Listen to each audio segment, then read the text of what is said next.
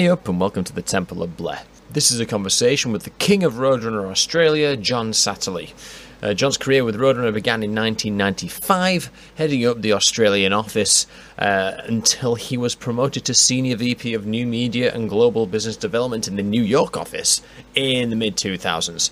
His current venture, most importantly, is Fortress Melbourne, which marries up my interests with metal and video games perfectly. So you'd want to do yourself a favour and check out Fortress Melbourne. Just give it a googs, mate, and check it out. This conversation I found incredibly interesting because Australia as an entity musically and for business is kind of a blind spot for me. So John did a really good job in articulating the experience that he had at such an interesting time in musical history. Anyway, enough of my rambling. It's too early for this shit. One, two, fuck it up.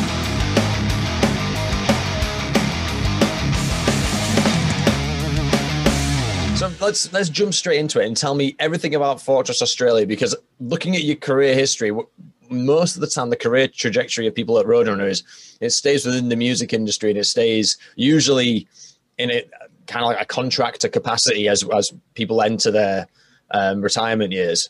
But you yeah. just went balls deep into something completely different, which resonates with me massively as someone who plays video games. Well, yeah, but funnily enough, it wasn't exactly by choice because um, you know I was working for Roadrunner in New York, and then uh, and Warner Music bought us, and then you know one fateful day, which you may have heard already from some of the other staff that were there. You know, we a lot of us just copped a bullet in the back of the head, and we were done. So my uh, fated career in the music industry kind of ended rather abruptly without my sort of say in it. I didn't mm. voluntarily uh, eject myself from the music industry and it was always my dream and passion to be in the music industry. So then what happened was I decided to take up an opportunity back in Australia to work for Village Roadshow, which is one of the biggest entertainment companies in Australia, or mm-hmm. sort of been recently bought out. But it was, you know, theme parks, cinemas, movies, distribution, all of that. That I thought I, ha- I wanted to have a crack at something that was a little beyond music because of what had happened. I thought maybe it's time to you know stretch the wings and have a have a ping at entertainment in general, not just music. Yeah. And that went for five and a bit years, and then all along I really thought along that period, well, I work for Roadrunner because I'm my first love and the thing I love most in life is metal. And uh, then the second thing I like most in life is video games. Obviously, parking my children, my wife, and all that. I'm talking mm. about my personal my personal uh, fascinations and passions is metal and games. And so I figured I really just have to, if I've done one for the bulk of the first half of my career, then, um, and I didn't see that any real chance of getting into anything with metal again for the time being. So um, games was the option. And I'd been thinking a lot about it while I was at, Ro- at Village Roadshow. Mm-hmm. And um, I put some ideas together to the board at Village, and they just didn't they didn't want to do it for a whole bunch of reasons, and didn't have the money or the wherewithal and everything, and so. I was really keen to do it and decided to leave the company and um, and have a have a stab at raising the money effectively from scratch and, and trying to build something. And um, the stars aligned, and I met a guy, a couple of guys who are serial successful entrepreneurs, and then they had all the skill sets that I didn't have about how the hell do you raise money from scratch uh, and do that. And then they brought a lot of that and a heap of other skills in, and we were able to set Fortress up. And from from that in a sort of early 2018 to when we opened, you know, it took two and a half years of planning and building and creating Fortress Melbourne, and uh, here we are now. So nearly three years later, where well, without COVID, we would be in a slightly different position, but we certainly have had a had a pretty good run. And since opening again in, we were shut for nine months because of COVID. Mm-hmm. And then we opened again in January. And since we opened in January, apart from this current week when it's gone to shit again because we've had to close, but the business has just been growing week on week, quite extraordinary sort of growth. So a lot of the things that we believed in have started to be validated that people will want to hang out and play board games and video games and pay good money to have an extraordinary experience in a in a you know a blue ribbon platinum type sort of LAN gaming and, and, and arena and whether it be esports or just beers with your mates playing Dungeons and mm. Dragons, all of that's part of Fortress. And a lot of the ideas we had a couple of years ago are starting to bear fruit that people have validated and said, that is what that is what we want to do. And one way we describe our business these days is that we build pubs for Zoomers. no, we really do.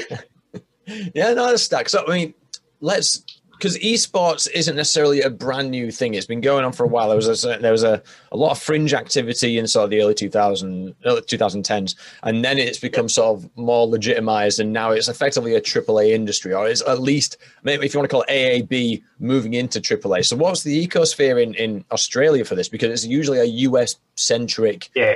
operation, isn't it? Yeah, well, I'm glad you asked, Jim, because it's not. In fact, when we started the business, we called it Fortress Esports. And those early days when I was pitching ideas before we actually founded the company, esports was at the heart of the idea. But since we, since the business has grown and matured and we've been open, esports actually is a is only a very tiny, tiny part of our business model and a tiny part of our aspirations and what we hope to do as a business. So. Mm whilst and, and a lot of it's recognition that esports is focused on the sort of one percent of elite gaming. It's it's uh, professional. It's all about the pinnacle of games experience. Yeah. And we realised that as a, as a business that that can't that can't sustain a business model, right? It's just not in Australia in particular, where like you just said, the US and the big money and China, there's just not that talent and that level of professionalism and that level of prize money and support so we had to figure out how do you make a business out of live social video game playing, and it's certainly not through esports alone. It's mm. got to come from social grassroots mates hanging out playing COD together over some beers, yep. not not people coming and paying to watch elite, you know, training ten hours a day type CS:GO players who just that's just not how it works. Just no one's going to. You might get one of those a year. And, yeah. um, and so our business is all about, like I said, almost like we're building themed restaurants or pubs for Zoomers mm. because Fortress is all about an incredible experience of the characters we created, the fantasy themes in the in the tavern, all of the pieces all combined, even the esports piece, all sort of the sums greater than the parts, as it were. And that's what yeah. you get when you come to Fortress. I think the esports part is I guess it's mostly repertoire. But if your brand is mostly about setting up the brick and mortar element to that culture, mm. it, that it, that's sort of unique in itself. It is, but we also built a pretty formidable studio. So we have big, fat production and broadcast facilities. So we can actually run competitive. But we often refer to esports as competitive gaming. Mm-hmm. So we love the idea that because to, to, because esports often connotes elite gatekeeping and hard you know, like the average person on the street can't play. Whereas we like the idea that any shit kicker can come and have a ping. And, you know, there might be some prize money, not necessarily for the elite 1%, but just turning up on the day and having a good go. You get, mm. you have great fun, but you might win something just for having a go.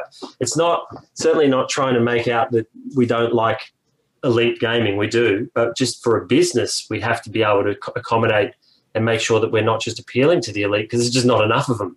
Yeah. Yeah. So how many sites have you got then? Is it just the super site at Melbourne at the minute? Just Melbourne, and then we're actually pretty close to. Hopefully, in the next little while, we're close to signing a lease for Fortress Sydney. We've got a great property we're looking at for Fortress Adelaide. Mm-hmm. We've got a. The model's also changed that we've got some plans to build. So those are flagships like Melbourne, where they have a giant arena and an enormous floor plate, like two thousand seven hundred yeah. square meters. They're in, it, Melbourne's enormous what we also want to start doing a more um, not hole in the wall, but you know when you go to a shopping center and they've got like a bowling alley and they've got like a holy mo- what we call them holy moly like a mini golf thing and they've got yeah. all those little entertainment sections inside like a shopping mall on the third or fourth floor where you get it all combined mm-hmm. and there might be a pub well we we want to start we've got an idea to bring a sort of truncated version of fortress into those entertainment precincts in shopping malls. So they don't right. have to be, we don't have to build an enormous flagship. We could be building something about half the size of a flagship, but they could be sitting in those suburban and regional uh, shopping centers, but they're all networked into the flagship. So you turn up and you play video games, you hang out and do stuff as a member at a suburban fortress, and then you mm-hmm. can, you know, if you're a competitor or whatever, that an elite event or a grand final or something could be happening at the mothership, at the flagship. Yeah. So, what are you playing now these days, um, as in you personally? Just out of interest. Me personally, uh, well, I'm funnily enough, I'm, I'm not a good first person shooter player. I like I like to play COD, but my favorite game of all time is Civilization. So Oh, I'm I sort of like a slow. Oh, I'm old, so I I've been playing Civ for 30 years, and Civ Six I would have put over nearly 2,000 hours playing Civ Six, and I just love it. You know, I just keep coming back to it whenever I'm thinking, what game can I play? I've got a couple of hours spare. I just hmm. keep spinning up another Civ, Civ game, and I've grown to the where I can. I'm not at deity level, but I can win games at immortal, and so I've been pretty proud of that. And I've, I certainly like to play different civs and testing my skills at you know whether it's trying to. I've just been playing last night as one of the the Cree civilization to try and win as a in the Cree. I don't know if you play, but that's Oh no! ever since Civ One, Civ One was the, it came in as a package with a Windows ninety five PC, which I got when I was a kid, and I've played every single one since then. Civ Six is my at the minute I mentioned earlier. Battlegrounds Three is my that's my editing um, game because you can jump in and out without Yeah. much. So I can I can edit this later, and I'll be probably playing Battlegrounds Three. But Civ Six is still up there and installed for sometimes I know it's gonna be a slog. Like Yeah, I had a a, a, two and a half hour conversation with Mike Varney from Shrapnel Records last week. I was like, that, that might take a while. So set it up in Audacity, get ready to edit, spin up a play now, get going. It's brilliant. I, I would do another one, right? We'll do another Civ set. We'll do Civ 7 soon, really, given Yeah. their life cycle. But they keep adding more season pass things and things. I'm Yeah, they were awesome. Those season passes, the, the DLC and the season passes were terrific, right? And then adding all the additions to Civ Six, like the um, you know, the the weather or whatever it's called, um, Um, I forget Rise and Fall. Rise and Fall, and um, and Gathering Storm, and all of that. I mean, these are just awesome additions that make the game so more interesting. So, I mean, they almost you think what what can Civ Seven do? You know, Yeah. I'm waiting for this new game. Have you seen the new game Humankind? I've, I've like seen things of it. Yeah, I'll give it a go. The curve required to ju- put me into another turn-based strategy is Mm. quite substantial. One which I don't think I've got the. The thing is, right, this entire Roadrunner project, it, it's born of, of two things, right? One, I couldn't get enough mates to start a, a CS:GO clan and team, Yeah, right? Because I wanted to do like just like local level tournaments for a laugh. Sure. And another Yeah. thing is, I'm addicted, like unhealthily addicted to Stardew Valley. So I Oh, needed, really? yeah, I I needed played that a fair bit, but I'm not addicted to it. Yeah, yeah. It, it they've just dropped a new update on it, which substantially increases like the replayability. So I'm like, I need something else which is gonna keep me productive. So that's what this Roadrunner thing came from. But Yeah, you should check out Stardew Valley because the co-op. I have played um, it. No, no, I've got it. I've got it. No, I played I meant in, like, in- a professional capacity because the thinking about doing a competitive version of it, like the way that the co-op operates, Really? it, it can be sort of like manipulated into a competitive nature. I don't know exactly what it is. I think it must be something to do with how you'd measure revenue because it's all revenue uh, driven, isn't it, in terms of how much your farm can make? Yeah, but I would have thought it's almost the antithesis of the whole ethos of Stardew Valley, which is like Definitely. not at all to like be stressed and compete. It's the whole point of that game is to just chillax and play. I completely agree, which is exactly why the antithesis should exist. Uh, Right? Yeah, yeah. Fair enough. Why not give it a go? But yeah, that's my thing. Oh, Dead by Daylight as well. I'm I'm playing that with. I have to play that with mates though, otherwise it's just too frustrating. I. I got, I got it on my list, and I've got to try this game that I just saw is on sale today. That 4X game, a bit like Civ, or it's a city builder, the Frost Frost uh, Punk. Uh, uh, yes, that is. For, yeah, I've got that on my wish list, and again, it's one I've not I've not adopted because I don't want to take the time to learn it when I'm No, in the middle of stuff. But yeah, I've got heard- like a big discount on it. It's like sixty percent off at Steam Yeah. at the moment. I thought, oh, you know, I might give, I might have to look at that. So my mate sent me a, a screenshot of the loading screen of that, and it's just a like a, a Victorian era young girl, sort of in a coat, looking really Yeah. miserable, and a Yeah, little like th- a lower third saying, "This is Wendy. She dreams of bread and sun." It's just grim as fuck. yeah, I, know, I love it. So and it's like it's like Civ with with Civ with bleak grimness. So I thought Yeah. I, I might have to check it out. So so yeah, there's a few games to look at, and and probably Civ and the, the best game I've ever played in terms of just impact and amazement would be The Last of Us. Right? the- yeah. the. I mean, in terms of just story and just to me, that's equal to any movie, right? In terms of experience, Mhm. hands down, that beats any sort of show or movie. That just was an awesome game experience. And The Witcher Three was pretty awesome too. I would say the exact same thing about Metal Gear Solid, the first one. Metal Gear Solid, that was good, but I, I didn't put in as many hours. But the, I finished The Last of Us. I mean, Mass Effect one, two, and three were awesome as well.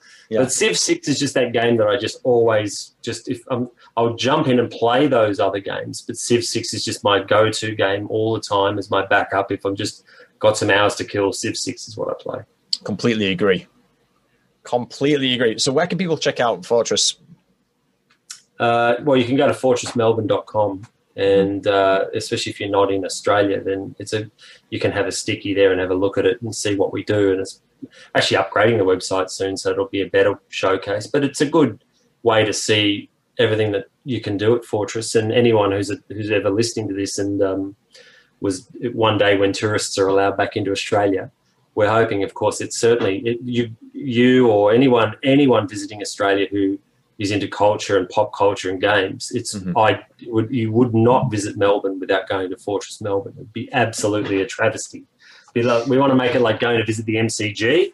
Mm. You've got to go to Fortress Melbourne. I can't wait. I'm going to check it out. In fact, I don't think Yeah. we've got anything quite. We had an e cafe when where I am in Leeds, um, Yeah. which was obviously scaled down. It was just like literally a Starbucks with like a LAN, you know, they- an upgraded internet cafe, effectively. But this weekend it's my birthday, so I'm going to go to a, um, yeah, one of the the, the start doing like like ticketed arcades. So it's like arcades with such a robust catalog of old arcade titles, and it's like Yeah, yeah. 15 quid. You just go in for the, like, the entire day. You don't have to put in your 20p's and stuff like that. So I'm Yeah. gonna try one of those out. Well, we have arcade games, and in fact, Fortress Sydney. One of the things we learned is we need a bigger arcade sort of offering at Fortress. We have some in Fortress Melbourne, but when we build Sydney, we're going to build a big fat arcade zone Hmm. with about thirty or forty machines. So that'll be a big sort of change in our orientation as well. So there'll be LAN gaming, competitive esports, and Hmm. arcade, and tabletop, and board game, and RPG. So the whole thing, all under one roof. But yeah, I mean, we want to build one in um, the UK. We've actually had people approach us and say, "When's Fortress coming to the UK?" We're like, "Well, we'd love to be able to get on a plane and kick some tires, but until we can get out of the country, you know, that might still be another year or two. But we definitely have plans to move our brand into other markets outside of Australia for sure. Yeah. Well, definitely keep me posted. Yeah. Let's let's jump into the meat uh, of my, my my academic venture. The thing that's keeping me away from esports and Stardew Valley, Yeah, no, and, and that is Yeah. Road Runner Mother Flipping Records. So yeah, your your remit in Roadrunner is effectively king of operations and MD of, of the Australian branch. This is a bit is a blind spot to me for many reasons. A lot of it is because Australian uh, musically as, as a culture, it, it deals with music differently. It's a different kind of territory. It's a unique territory. You could even Yeah. put it up there with Japan in terms of like how departed it is from say the New York and European operation. Um, Yeah. And the way the satellite offices work in conjunction with the wider brand intrigues me because I think Yeah. that Roadrunner as an entity and its legacy and its and its function, it did something that no one, no other label did. Um, it was an incredibly prestigious indie, uh, Yeah. to the point that maybe not ha- hasn't necessarily been achieved since. And that's Yeah. what the project's all about: is trying to unpack and reverse engineer that, so we understand how we can administrate metal these days. yeah, Um, sure. So let's go through the chronology, and we'll. I- I've sent some questions, but really those are kind of by the numbers questions about the chronology. Really, we're going to ping pong and ping all over the place because I'll have loads of daft, stupid, intrigue questions that most people will find boring, but I find really interesting. No, let's do it. I've got Boom. answers. Let's talk about how you were recruited by by Cees and how the Mhm. the, the the opportunity came to your shores. Yeah, so I was uh, working. I, I did a law degree and an arts degree at Melbourne Uni, and while I was doing that, I worked in record stores around Melbourne. So I worked at some famous stores. One still exists called Greville Records, and I was working at another sort of punk type indie store called Missing Link that that doesn't exist anymore. And I was just you know opening the stores on Saturdays. I used to clean the toilets at Greville Records. I'd do anything just to be part of the music business, even while I was studying. And when I finished my degrees, uh, I was able to get a job. I didn't want to be a lawyer, so I, I chose to work packing boxes at a, a small distribution company called Siren Records, which was a local independent distributor doing. Uh, they did a lot of imports, so they would be in those days. Australia had a huge parallel import business where you just companies would be bringing in um, CDs and albums from the US, which were mostly those titles that weren't being made available by the local major labels. So it's mentioned. It's worth mentioning what parallel importing is in that sense. It is like effect. It's not quite piracy, but it's just it's aftermarket supply, isn't it? Yeah. So the major labels in Australia, whether you know Sony's or in those days CBS or whatever, you know, all the different Polygram, all those companies that don't exist anymore, really, they um, they would release the local, you know, repertoire of that they would press vinyl or CDs of, you know, maybe only sometimes 40 or 50% of the of the entire available repertoire. And the other 50% were either just they just didn't bother sometimes, right? So they didn't even mm. bother bringing them into Australia, or certainly they wouldn't, of course, press them because they might only be selling three a week of a certain title, and so they wouldn't bother, and they wouldn't sometimes even staff up an, a local import like a little import department within their business. And if they did, they were usually poorly managed. So these independent companies like Siren would emerge to, to fill those gaps because, good example, for about four years, um, the entire back catalogue of the Red Hot Chili Peppers, apart from Blood Sugar Sex Magik, wasn't available in Australia locally. So Siren were just selling truckloads of that, boxes of it each week. We were bringing in from the US wow. just selling to all the little record stores around the country who couldn't get it anywhere else, right? So it was also that either they couldn't get it or the price it was, we could get it in cheaper from the US and land it cheaper and sell it to them cheaper than they were getting sold by the, the label out of Sydney or wherever the head usually the major labels are headquartered in Sydney. Mm. So we so I worked there and I just you know I just we just kick the footy and wait for the shipping shipments to arrive on a Monday and then we cut the boxes open and just you know pack pick and pack all the CDs that arrived from the US, and then they'd be all shipped off to all the different little record stores or big record stores. In fact, sat, there were big, all the big chains in those days. Yeah. And you'd just be doing endless amounts of stuff. And then about two years into doing that, and I was working in um, in the record stores, and I actually travelled overseas for a year, so I took a kind of classic gap year as well. Came back, d- didn't know what to do. Um, and I'd set up on on invitation from the bosses there they wanted me to start doing local distribution. So there was tons of local bands around Australia that just didn't have distribution, right? And it was like doing what's called a P&D deal, a packaging and distribution deal, mm-hmm. where we would sign them to this deal and they would it wasn't like a record deal where you pay royalties it was more like we take a distribution fee and then they'd get the net we'd sell it into the for for for a wholesale price to the stores mm-hmm. take a distribution fee and then the band would get the balance and that mm. we would recoup the cost of the manufacturing and everything of the CDs and maybe a small marketing fund, and then we would pay that the, the net proceeds back to the bands. All right. So I was into that. I was about 22, 23, and I was, you know, live, living the dream, going out to see bands all the time anyway. And there was just a very vibrant scene in Melbourne at the time, at the Punters Club and the Evelyn Hotel and all these pubs and bars and the Espy and all these famous venues, some some of which don't exist anymore and I'd be seeing bands all the time. And then I was managing some bands as well. And then it was sort of like, hey, John, it was a natural thing to set this label up, this little mini distribution label. And we ended up building it up pretty, pretty good. I had about 150 bands on the label wow. at the point when it was a classic. I mean, I was, I didn't know what to do with my life really. I was enjoying that, but parents are, you know, getting hassled like, you're going to be a lawyer one day and didn't know what to do. And all I knew I wanted to be involved in music and be in the music industry. So one day there was an ad in one of the weekly street papers, you know, the music street papers. There was in Melbourne, they were called Beat and InPress. And there was an ad, I think it was in InPress or Beat. Basically, it was just a little ad in the, there used to be an industry page just about what's happening in the music industry. And there was like a little quarter page ad saying, uh, internet, something like international record company seeking general manager. Okay. And you know, I'd never applied for a job in my life, and I didn't know. I was just a kid, and I just had a. I had the catalog that like a photocopied, stapled catalog of the Siren titles, or like my catalog, and some CDs, and a letter I wrote, mm-hmm. and and I just put it in an envelope and sent it as a sort of with my resume. Heard nothing for about three months, so just forgot about it. And then got a call from a recruiting company that was called um, was run by a guy named Phil Tripp who ran like the Australian music industry directory out of Sydney, and he'd been hired by Shock Records to find a um, to find this general manager, and they asked me if I'd come in for an interview. I was like, oh, I almost forgot about it. I was like, oh yeah, hell yeah, I'll do that.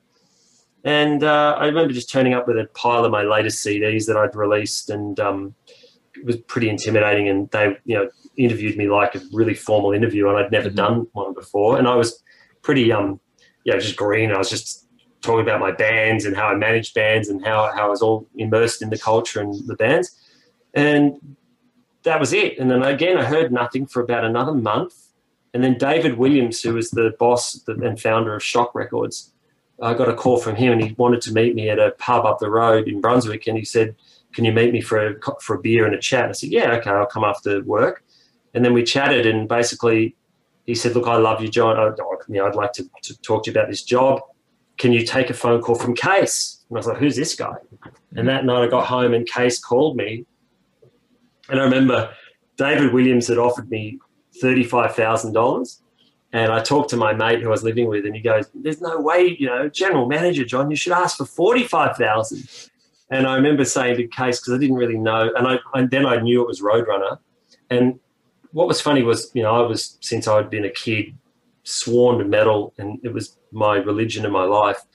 But I hadn't, and that's for we'll talk about it some more. But the Roadrunner bands at that point weren't really in my sort of category of bands that I listened to. Mm-hmm. So I was more trad metal guy. Like I'm, I was Maiden and Priest and Queensryche, and that's my Dio and Sabbath, and that was sort of the '80s tunes. So I, the only big Roadrunner album that I loved was Burn My Eyes, and I right. thought that that that was out because it was this is 1995. Mm-hmm. And so I knew Burn My Eyes, and I fucking love that record, right? Davidian and, and Old and all those songs. So I was like, holy shit. So that was the one record I knew I could talk about, and I was telling Cees that how I loved Machine Head, and it was awesome. And um, then I boldly said, "Look," he said, "Look, John, I'd love to hire you. I think you'd be great. Would you come But I said, "Well, I would, Cees, but I'm just a bit concerned about the salary. I mean, I, I just, you know, I've come out of uni, and I think I'm." He goes, "Well, what do you want?" I said, "45." He says, "Okay." Result. Even he goes, "Okay." when can you start? I said, "I don't know. As soon as possible." He goes, "Okay." So I just went, all right, I'm in, and didn't know what to expect. And uh, I remember probably a week or so, I, I, gave notice at Siren, and then I started at at um, Roadrunner, and it was based out of Shock Records, and Shock Records right. had this really ramshackle old warehouse um, where they had all of the album they were they did the pick and pack from, but they also had their offices, and it was kind of in this shitty part of inner northern suburbs of Melbourne where there was a it was in an industrial broken down estate with a crappy coffee company that baked that roasted the coffee beans it stank the whole joint out every morning I remember rocking up for my first day and David Williams said g'day and we met and we'd organised to meet like 9 a.m. on the or 10 a.m. on the Monday and then he goes welcome John here you go and I met Andrew McGee who was the other founder of Shock and they just gave me like a cardboard box and they go that's Roadrunner Records and um, you're now the boss. And I was like, oh, yeah. And by the way, you got to meet a guy, Bob Stevenson. Um, he's been working for Roadrunner, and you're now his boss. So I was 24 and Bob was 38. right. So that was excruciating. And um, even though we're fantastic friends now, we worked together for every day for 12 years. I don't think he talked to me for the first 12 months. Jesus. Because I, I, I, was like, you know, a long haired, you know, just grungy metal scumbag who just somehow got this gig. And he was a very dapper ex ex EMI. He'd like been Queen's publicist from EMI out of the UK. And, you know, he knew Elton John, all these, were all his mates. And here he was because he'd migrated to Australia. And now suddenly he's got this scumbag as, he's, as the boss at Roadrunner. And he'd been sort of the de facto chief of Roadrunner mm. and um, it was pretty it was pretty awkward. But anyway, that was my start. That's how I started at Roadrunner, and then it was yeah. I just had to. I didn't even have a CD player. I was just sitting in a room with 35 other people in a big open plan office, and I just was given a desk we were all just sitting there and just a box, and it's like that's Roadrunner, John, figure it out. Uh, so it's interesting because that's pretty much the experience of the LA office as well. Yeah, Like, just a corner of another office where presumably Cees had network. They said, well, let's Yeah. just try it there. And then we don't have to Yeah. pay for the brick and mortar. We have to rent or lease anyway. And then if it works, it works. Great. I wonder Yeah. why Bob was where he was. At. Was it because you clearly knew the territory more?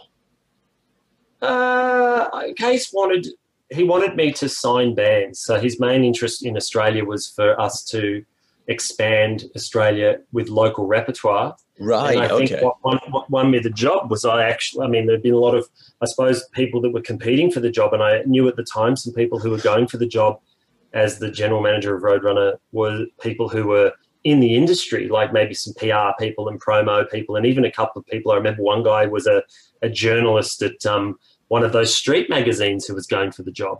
But I think I got the job because I actually had signed 150 bands to my label. Like now, of course, it wasn't like as formal as a record label; it was a distribution company. Mm. But I had 150 bands, and I managed bands. So I, I, to Cees at the time, I was the perfect candidate because I talked the talk. I actually had signed and distributed bands.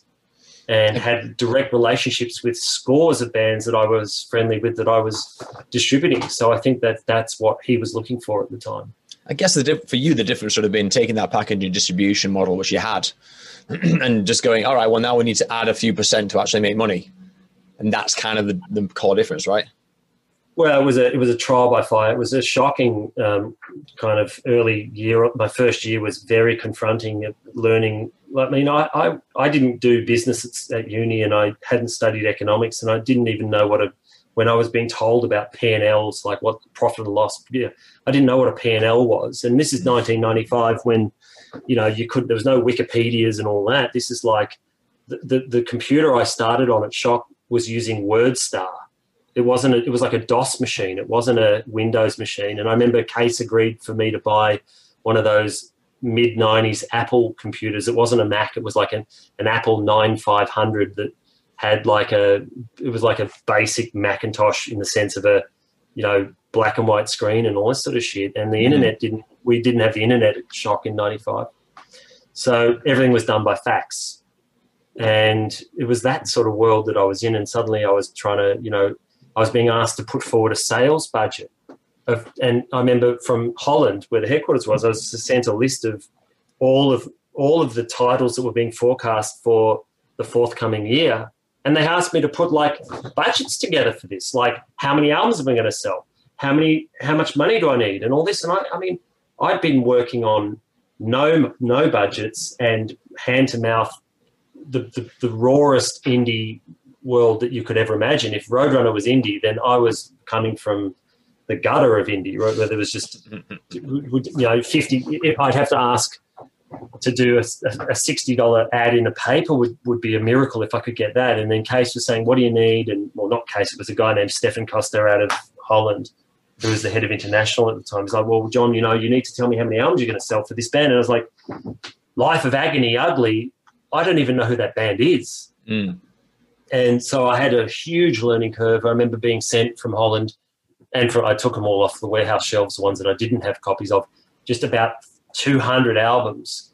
And I remember I bought a little uh, portable CD player and just I just rotated. I remember listening to um, Bloody Kisses Type O Negative, uh, and that's now one of you know one of my favorite albums of all time. But I think I listened to that about 500 times in a, in in in three months just to sort of soak it in, and and then even some terrible records that are almost practically unlistenable these days, like Life of Agony Ugly, which was the new release of Life of Agony 95, which is a Hmm. shocking record. And we and they were asking me, how many, how many then are you going to sell? And I was like, well, what, 300, 500, 5,000?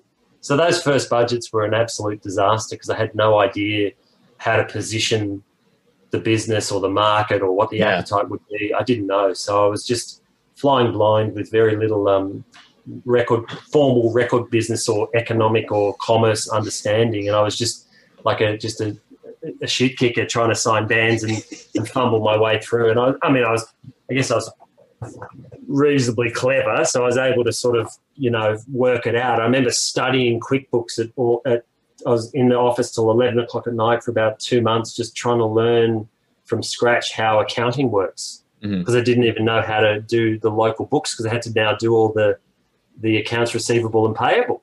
Mhm. So that was that was fun though. Like it was a bit. That's what's been fun even with Fortress starting a business with Fortress. It reminded me of those early days at Roadrunner when you just, you're just figuring it out as you go Yeah. and um, and just you know devil may care attitude. It was kind of fun. What Roadrunner was like in those early days, it was really rough. Mm. But Cees, to his credit, had huge amounts of belief in me, and just you know he just he must have been laughing, you know, just letting me go. Just don't worry about it, John. Just go. So we had mentioned the Australian operation was it seemed to be an A and R strategy, an A and R Yeah. move to get some Australian local repertoire on the go. That's right. Um, What's that? What? How important is that to Roadrunner as a global entity? Because let's try. Let's talk about Australia as, as a as a as an industry as it stands. Because not a lot of Australia is populated, so you you you've got presumably a few key sites and territories which you're you're measuring, right?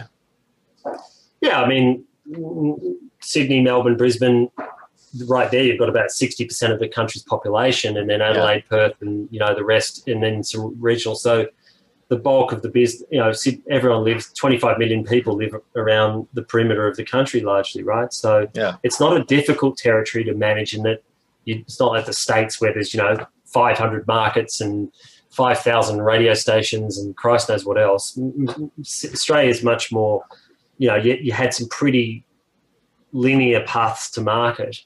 In those days, you had the big chains, and you had the, you know, you had well, Triple J hadn't really gone national in those days. In the early mid '90s, it just started Triple J, which was one of the most important radio stations Right. Okay. to great bands. Um, and then commercial radio wouldn't touch Roadrunner stuff. Like metal was just not metal and underground music. We had like punk band like Shelter. They just weren't in those mid '90s. They wouldn't touch those bands, and Mm. not like America where you had active rock where they would play Christian Woman, for instance, to death. Right? They wouldn't touch. You just would never get that on radio in Australia. So from the very beginning, the the challenges we had were that we didn't have radio markets that were mirroring what you had in the US or even in the UK.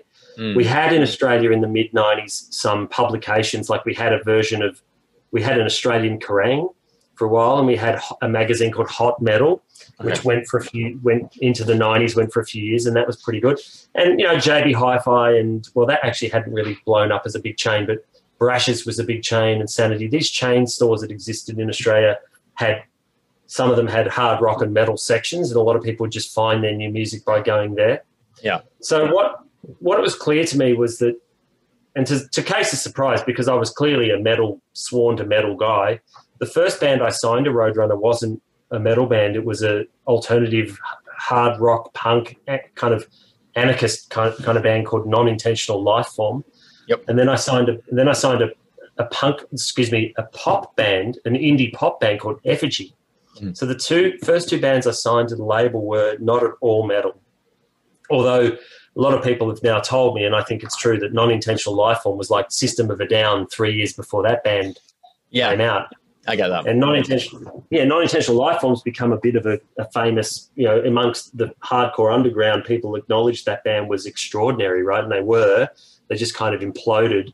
And Effigy were the same. We had Effigy between '95 and '98. They blew up as a really quite a big band, and then they imploded, which was horrible. Which was life lessons for me about, um, you know, A and R isn't just about good records; it's about relation and how how keeping an eye on how they internally the bands work with each other because just it just the bands had internal strife and it went to shit. Yeah. So, um, nonetheless, w- you know, the strategy for our A and R in Australia wasn't really just signing metal because metal. We can talk about it later about my my view in hindsight about Roadrunner in general, but at the Mhm. time in the mid '90s, I felt that the right direction was for us to go after a more indie sort of you know alternative and indie focus because we had more chance to get radio with Triple J and the alternative like local Melbourne stations like Triple R and PBS and in Sydney they had um, I can't even remember the, the stations escape me but every capital city of Australia had very vibrant and very influential uh, local sort of community radio, Mhm. and I felt like we had a better chance of having success if we were selling if we were and these were great bands. It wasn't a cynical like just you know a&r cynicism. It was these were good bands and i felt that this would be a better way a better shot for us. And Yeah. at the time i remember when i signed nil there was a lot of talk before i arrived at roadrunner that i was going to everyone was telling me i was going to sign this band called damaged who were the biggest metal band in melbourne and one of the biggest metal bands in australia. And i kept getting told everyone kept giving me these rumors like we're going to sign damaged. And i said I'm not signing damage. Everyone keeps telling me I'm going to sign them. I'm not signing them.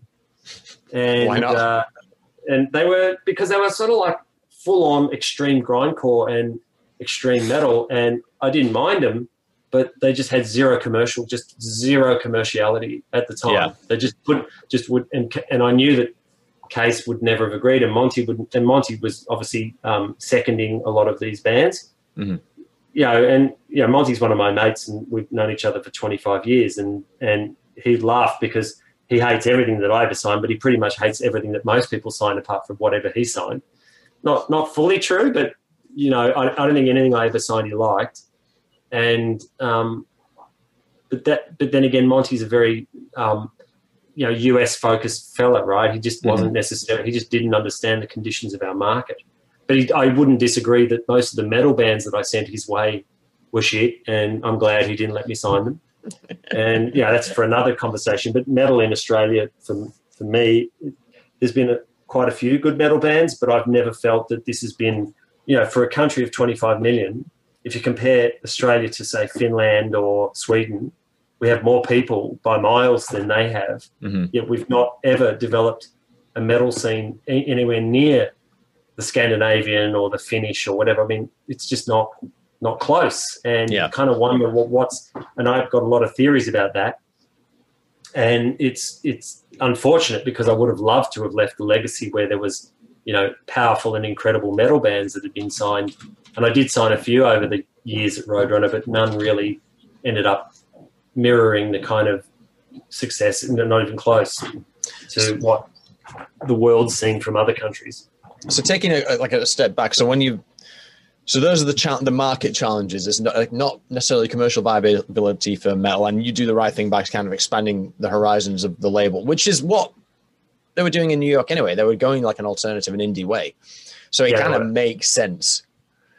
But so let's put that pull that back to your first week where you're like, shit, I don't know how to throw a budget together with these sales. But obviously, over time, you're realizing what you're up against Yeah. do you eventually how does how do you then start liaising with the the main sites like in Amsterdam and New York and then be able to start providing credit credible budgets and credible Yeah.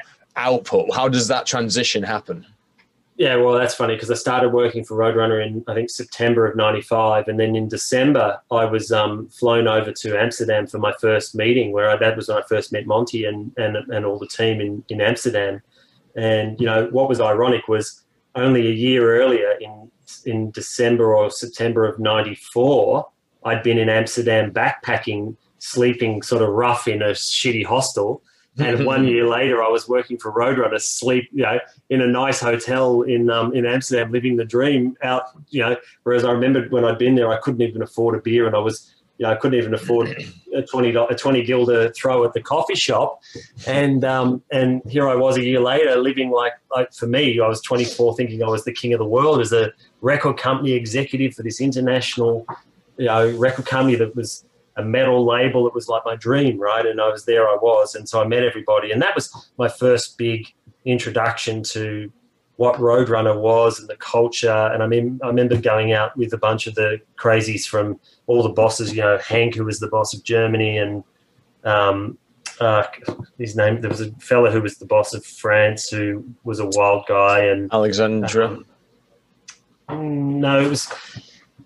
Oh, it'll come to me because Nora was the boss for years after he left, and he was a great guy. His name will come to me. And then we had a fella from Japan, Shuska, who was there. We had all the global people, and Monte, and we had a guy, um, uh, Scott Givens from, and Mark Abramson, and some of those guys were in Amsterdam. It was all the kind of, you know, the guys who I, I grew up with in the Roadrunner team from the '90s, and I remember going out one first night being there, and we were hitting one of the bars in the red light district, getting initiated sh- shots of Jaeger. I mean, it was awesome, right? It was just there. I was going, holy shit, how did this happen? And um, meeting the guys from. Um, in those days, you know, metal was so big in Holland and in Europe as well. Like there Mm. was Dynamo and there was um, the Holland had two metal mags, like Aardschok, I think was the name of one of them, and it was Yep. just a the culture was massive around metal and just know, I remember just all the merch was awesome. I met um, Angelique, who was the head of Blue Grape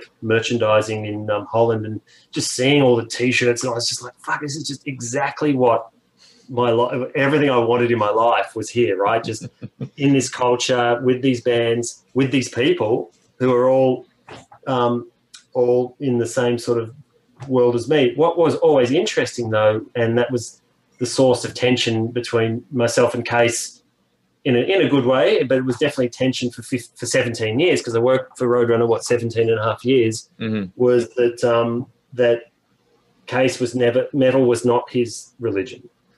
That, that Yeah. was always the tension, right? That was always the, at the, at the, the, the, the perhaps the, the story of your podcast or the story of Roadrunner Records is the fascinating tension between the founder and the people, and the fact that most of us who were the, the lifers were sworn metal guys, and that was what we believed we wanted with the label, what we wanted to fashion, and what we felt was the right course of action. And you know, that's to be discussed, but the um, the ultimate end of Roadrunner as we knew it when Warner bought us and everything else, those last, my five years in New York were certainly the story of like just fighting that problem that, you know, saying if we only double down and be true to our roots and what we are as a metal label, we could conquer the world.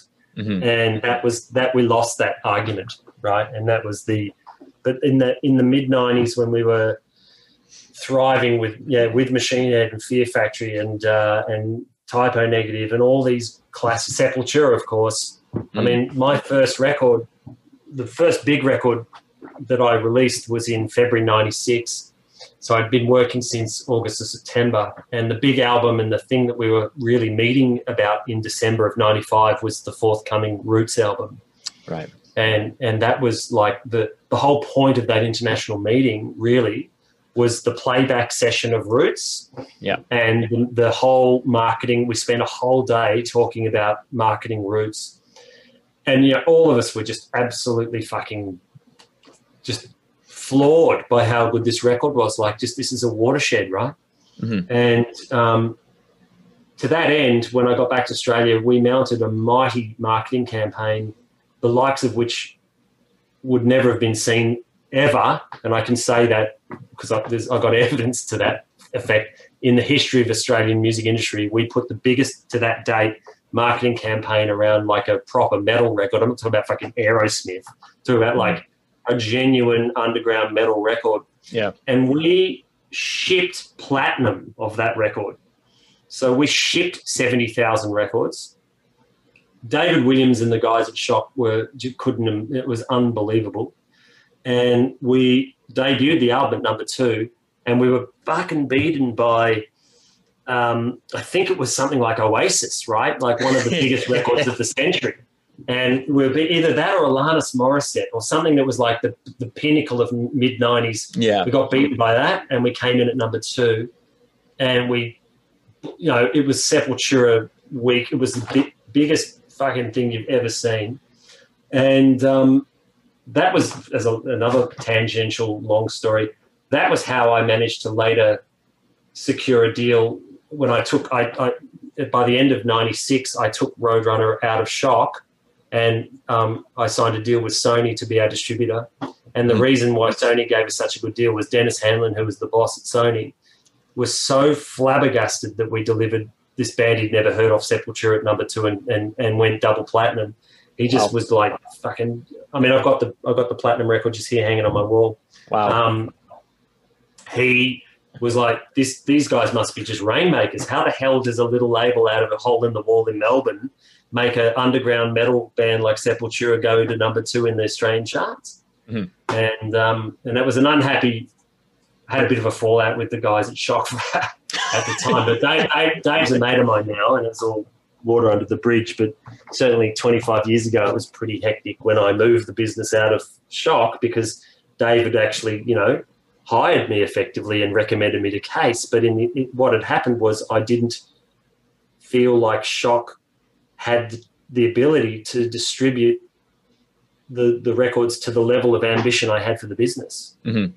And we had, you know, so many records that I wanted to see sort of shipping the volumes that I believed that Sony could do, and Shock just weren't able to do that at the time. I didn't think. Really? And, okay. Uh, hence, hence we moved to Sony. So this is where your credibility comes in. Not only your credibility, but Roadrunner as a as an entity in Australia.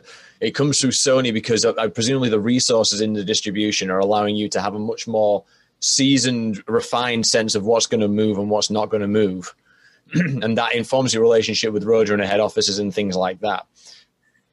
Yeah, I mean, we had definitely, and then you know, I moved the office. I took our business, I took ourselves out of the shock offices because I wanted to have our own identity. And we signed a lease on a separate property. Like we built it, we put an office in the heart of Melbourne in Fitzroy. You know, really well. When we went in there, it was a dead street with nothing. But now it's hipster. It's ground zero of every hipster in Melbourne.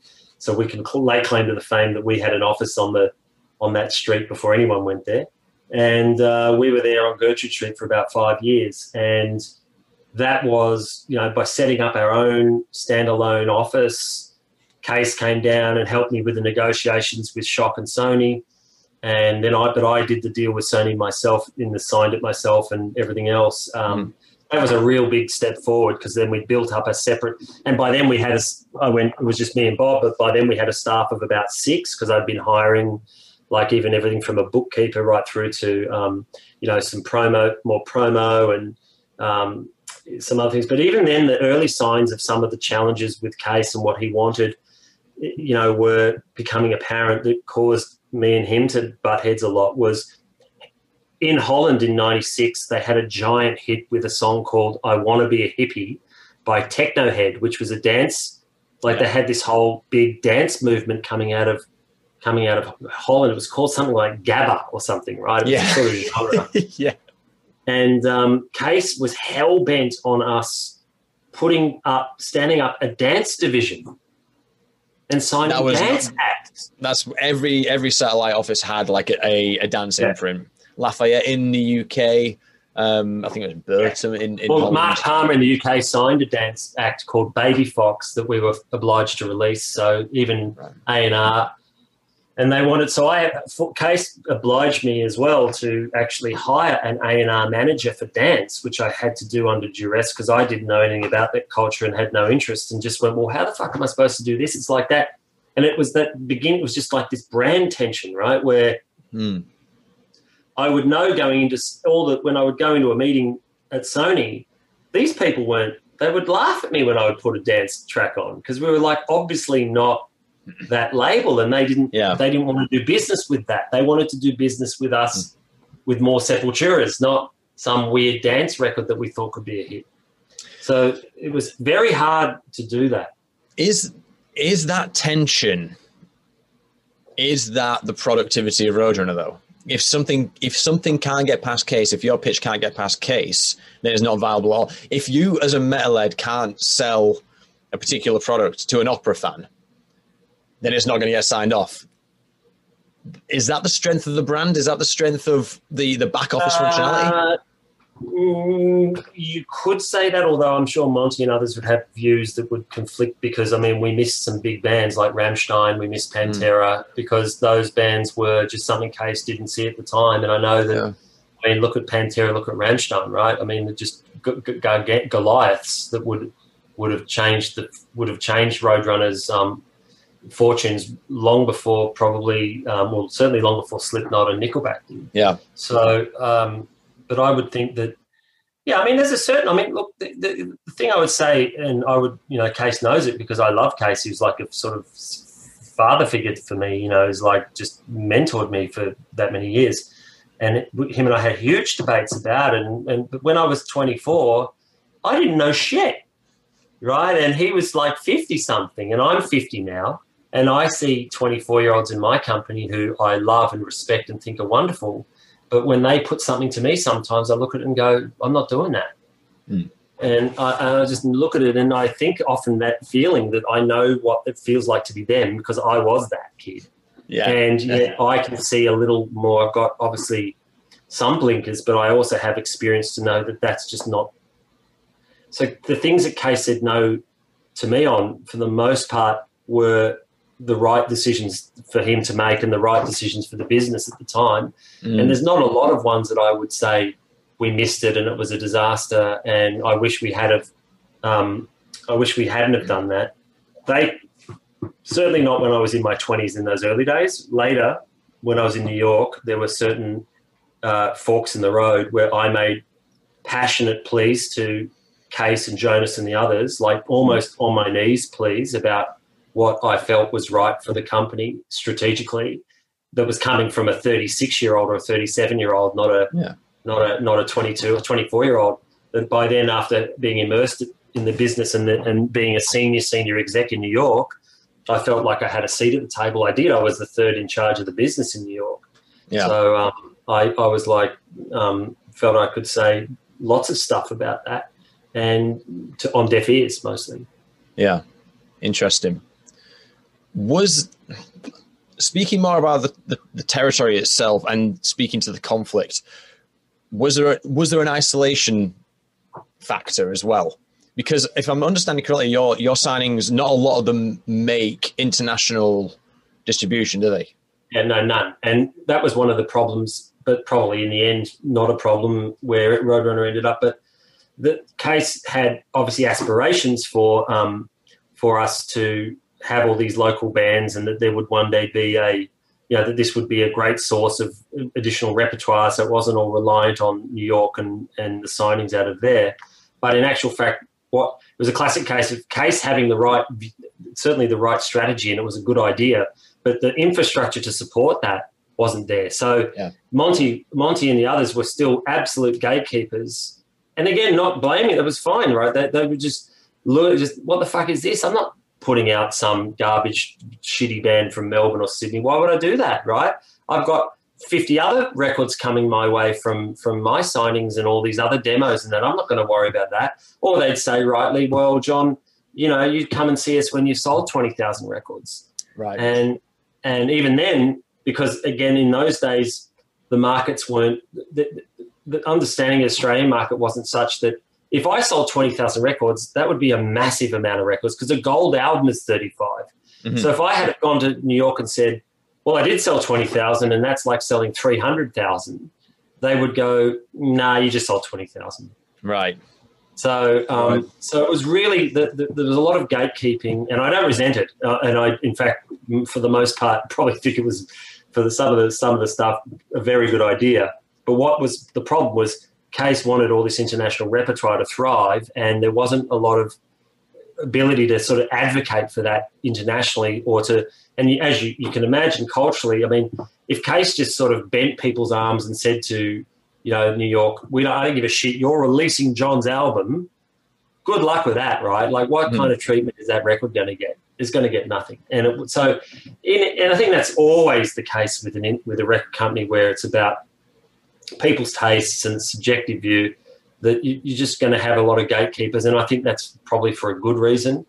And I think there's almost an inherent challenge or almost an impossible challenge unless the territory in question can deliver a hit on a plate, to ask another territory to try and break your band for you Mhm. is ridiculous. And I and I, it took me a few years to, to to absorb that fact, but I absolutely believe it. And I and I, so I've got no hard feelings that my records didn't ever get released. I think this is like an it's a very indie circumstance as well. There's proximity, there's politics, and there's simply working hours, isn't there?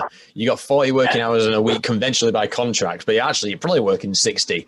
And most of those are going to be backed by the you're going to be backing bands which you're absolutely passionate about and came across your desks. So if, if something lands in from, you know, return address is, is in Melbourne, is going to be difficult to to ascertain the backing. Yeah.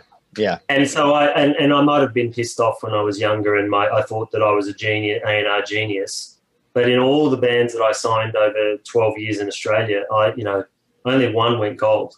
Mm-hmm. You know, Which one and was most of Behind Crimson Eyes, Right. which okay. was the last band that I signed, and um, and you know that was that was very successful. But outside of that, most of the bands, and a lot of them I love. Some of them just broke up. I mean, NIL and Effigy could have. I, I'm certain if they hadn't have just exploded, they could, as in well, imploded, they would have exploded. Um, Declan did all they, right. they had the right chemistry. Yeah, Declan did all right from NIL. He's gone on fucking to- great. Killing it. yeah. Writing on the The Witcher, doing all awesome. sorts of stuff. Yeah, yeah, it's And he's crazy. a, he's a remarkable talent. And I had my um, funny, I had my 50th birthday party um, a week ago or a week and a bit ago uh, here in Melbourne, just before the lockdown hit. And um, I had Andy from NIL get up and guest on guitar and do um, just do um, War Pigs, do lead guitar on War Pigs. And I had Pete from Effigy get up and sing some songs. So yeah, it was uh, great to see those guys and, and still kicking ass. And I had another band of mine, Elephant Gun, that um, Yeah. that I signed to Roadrunner that came in and you know Todd Todd is an amazing singer, got up and sang some songs. So yeah, all the guys are there and it was all good fun. And, Should have recorded um, it. Roadrunner Australia reunited. That's a that's a, a bootleg, isn't it? yeah, maybe for my 50. I don't know how. You know, it's all it's all fun nostalgia, but it was good to see all those guys and um, remembering that there was a lot of talent. Right, it was just um, just a hard market, and there's the conditions in Australia were very difficult for Roadrunner to break bands because we had a well, we had an okay relationship with Triple J in the '90s, but then in the 2000s, when um, Richard Kingsmill took over as the programming director at Triple J, it all just went to shit. I mean, we couldn't get records on. He doesn't like. He didn't like our. Didn't like metal. Don't think he liked me much. And um, you know, and I didn't like their. I didn't like Triple J, and I didn't like their ethos, and I didn't like much at all about it. And so we sort of had this very challenging um, relationship where we couldn't get a lot of records on, and that was troubling and hard. All the publications died. So what I did was I set up a record. I set up a website called metalshop.com.au um, in 2000 that became for a couple of years the biggest metal website on the planet. It Wow. was massive, and we set up a um, set up a MySpace type thing before MySpace existed, called the Beast, where people could sign up and put their demos and their band profile up, and we had hundred thousand bands put put their profiles up. Did it have a European um, no? version? It didn't. We had it, what happened was it became a victim of its own success, and in those days before there was Amazon and everything, um, the server bills were running at ten thousand a month, and uh, Cees didn't. Want, it wasn't making any money because it was really just a marketing. It didn't. It wasn't selling anything. There was no ad business, Yeah. so we were, we were obliged to close it, which was a heartbreaking thing. I swear I got my Wacken Open Air tickets from metalshop.de, obviously being Deutschland. Yeah. So that's why Yeah, but Metal Shop was massive, and we ran that for about four years. And uh, that was we did a lot of web and digital marketing in those early days, which is how I got good at digital and and new media and whatever. So we were forced to because there was just no channels to market our records. All the papers died, all the mags died. Yep. No radio, no radio would play us apart from the specialist shows. Yep. So everything we ever released, we had to kind of market on our own, and that made us uh, you know, as a team, I think it made us exceptionally good marketers. I mean, I think that the team we had in that in the 2000s, when before I left for New York, were just unbelievably good at marketing music because we got no favors and no help from anyone. Evolution through struggle. Yeah. Yeah, it was.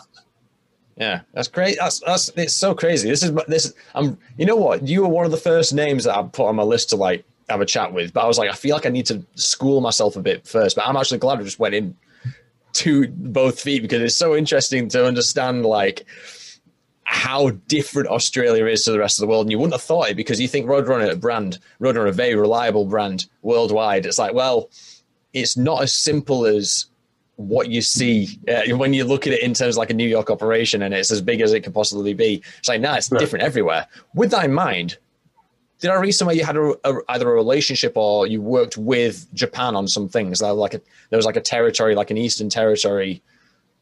Um, no, I worked. I was this. I looked after Southeast Asia for about five years. right. So we not Japan, but for all of Southeast Asia. So Thailand and Korea and um, you know, Philippines, those markets. And so I would go over in Hong Kong, Singapore, and we were trying to set up little micro label sort of presences in those markets. Obviously not standalones, but just building up the Roadrunner presence within the Sony. Usually, it was I think it was mostly Sony who were our distributors across mm. Asia, and then just you know trying to get profile for the artists. And certainly in the early 2000s, it was mostly around getting more. You know, we knew that Nickelback should be getting more coverage, and it yep. did. And we got you know we got some big album, big gold records and stuff in, in, in those territories. But even then, piracy was really starting to, to crunch the businesses in Asia. I mean, you know, those um, minor territories like your Indonesias and your Philippines and Thailand were just getting murdered by piracy in the early 2000s. It was all the Kazaas and, you know, Napsters and all this sort of shit and whatever yep. Asian variants there were of that.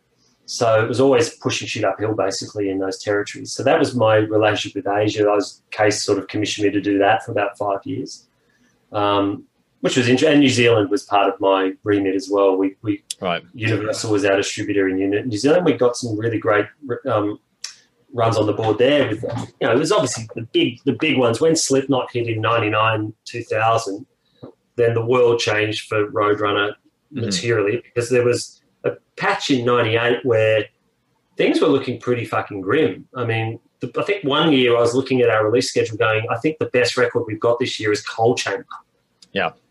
And I mean, that's telling you something, right? If you if your if your hero album for the year is Coal Chamber, you've got you, it's not looking great. And um, Cees had also made probably I don't know whether you know you call it a strategic mistake or a, sort of a, a little juncture where they bought Roadrunner bought a label in Holland called Arcade Music and tried to rename the company Ram, which all of us just refused to do. I mean, we kept getting these memos from Holland going, we need to see Ram on your this and that. I like, fuck no, I'm not doing that, right? Which showed sort of the power of the of the territories. We would just say, we're not, I'm not doing it.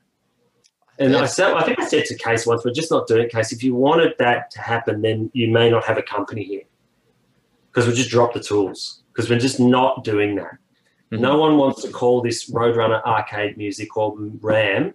And then they were sending repertoire our way like Dutch pop singers and Schlager, which was like this Dutch sort of um, drinking songs and fucking, you know, a pop, a, a, a kid's pop thing called Bubbles. Mm-hmm and you know, we're just looking at going, fuck is this?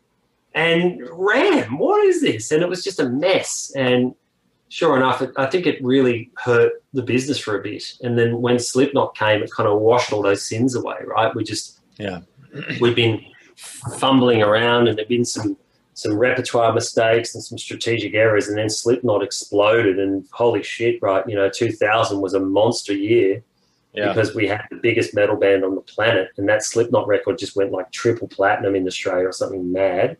And then we put out a DVD, a, a VHS, and a DVD that went like platinum, platinum, platinum. It was just fuck. This is like, you know, I remember you were doing ten thousand Slipknot albums a week. This is crazy. Was it was it like Roots all over again? Bigger than Roots. Yeah. Because Roots sold to a sort of receipt. What what what Roots was was like the culmination of a band's career because Chaos AD and and Arise and those records had sort of built the band up, and then Roots yeah. was kind of like the cherry on top. Whereas what Slipknot was was just this fucking huge tidal wave of, and then they toured February 2000, which was still one of the most insane tours and the most crazy shows I've ever been to. And we did in stores where we had like riots and 5,000 kids trashing the record store. I mean, it was freaking still, I still have PTSD about that stuff. And, um, and Slipknot was like, you know, just, just changed the whole company's, the nature of it. So Australia became one of the biggest territories for Slipknot. We sold just truckloads of it. The band toured a lot. And then Nickelback happened a year later. And then we were one of, we were the first country in the world uh, to go platinum with How You Remind Me and we had the band tour, touring Australia in September, just a week after, or a week was a week after um, September 11. Yep. Two weeks after, they were in Australia before they before the whole record had exploded in the states. Mm-hmm. And so we were we delivered a platinum record and a, and a platinum single before the US went platinum. I So we were the first country to break Nickelback, and then that record just went berserk. And then Nickelback for the next seven years, six years in Australia was just gargantuan. It- It's interesting because like the Nickelback I see as the culmination of that. You know, you talk about the '98 period being reminiscent of you have your flagship flagship acts, and then these things underneath that are trying to break through, like your alternatives, like your Blue Mountains, um, um, Moon Seven Times, things like that. Yeah. Um, Yeah. Nickelback was the logical conclu- conclusion of that, I think, because that's where Roadrunner did what he said it well, what he tried to do, which was we want to have like a more of a contemporary rock Yeah. flagship. That's what Nickelback was. And Slipknot was a metal outlier, which was somehow just culturally penetrative and just took Yeah. everything away. so when you have Yeah. those two giant flagships in Australia, Yeah. does is the dynamic shifted so much? Because obviously you already had like Sony being interested from the roots. Uh, for the credibility of Roots, but now is it like okay? If there's a year where Slipknot or Nickelback don't put a record out, it's going to look shit. Well, by then we were already we were distributed by Universal in um, Right. Like we moved from Sony to Universal actually over the course of that. Um, Arcade stuff. Uh, no, it was Sony period. It was 2001, 2002 when we moved over to Universal because Cees had sold part of the business to IDJ.